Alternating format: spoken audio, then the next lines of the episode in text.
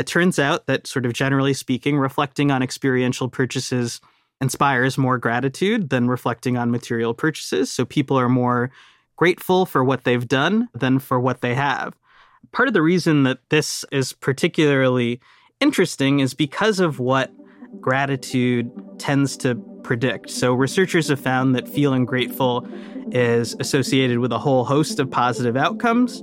So, in some fun studies we've done, for instance, we found that when people think about their experiences rather than possessions they've bought, they end up being more generous to others. They end up treating other people better as a result of uh, reflecting on their experiential purchases.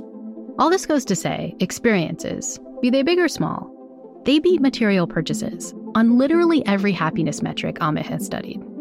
And yet, we still can't seem to break our habit of filling our closets and attics and garages with so much stuff.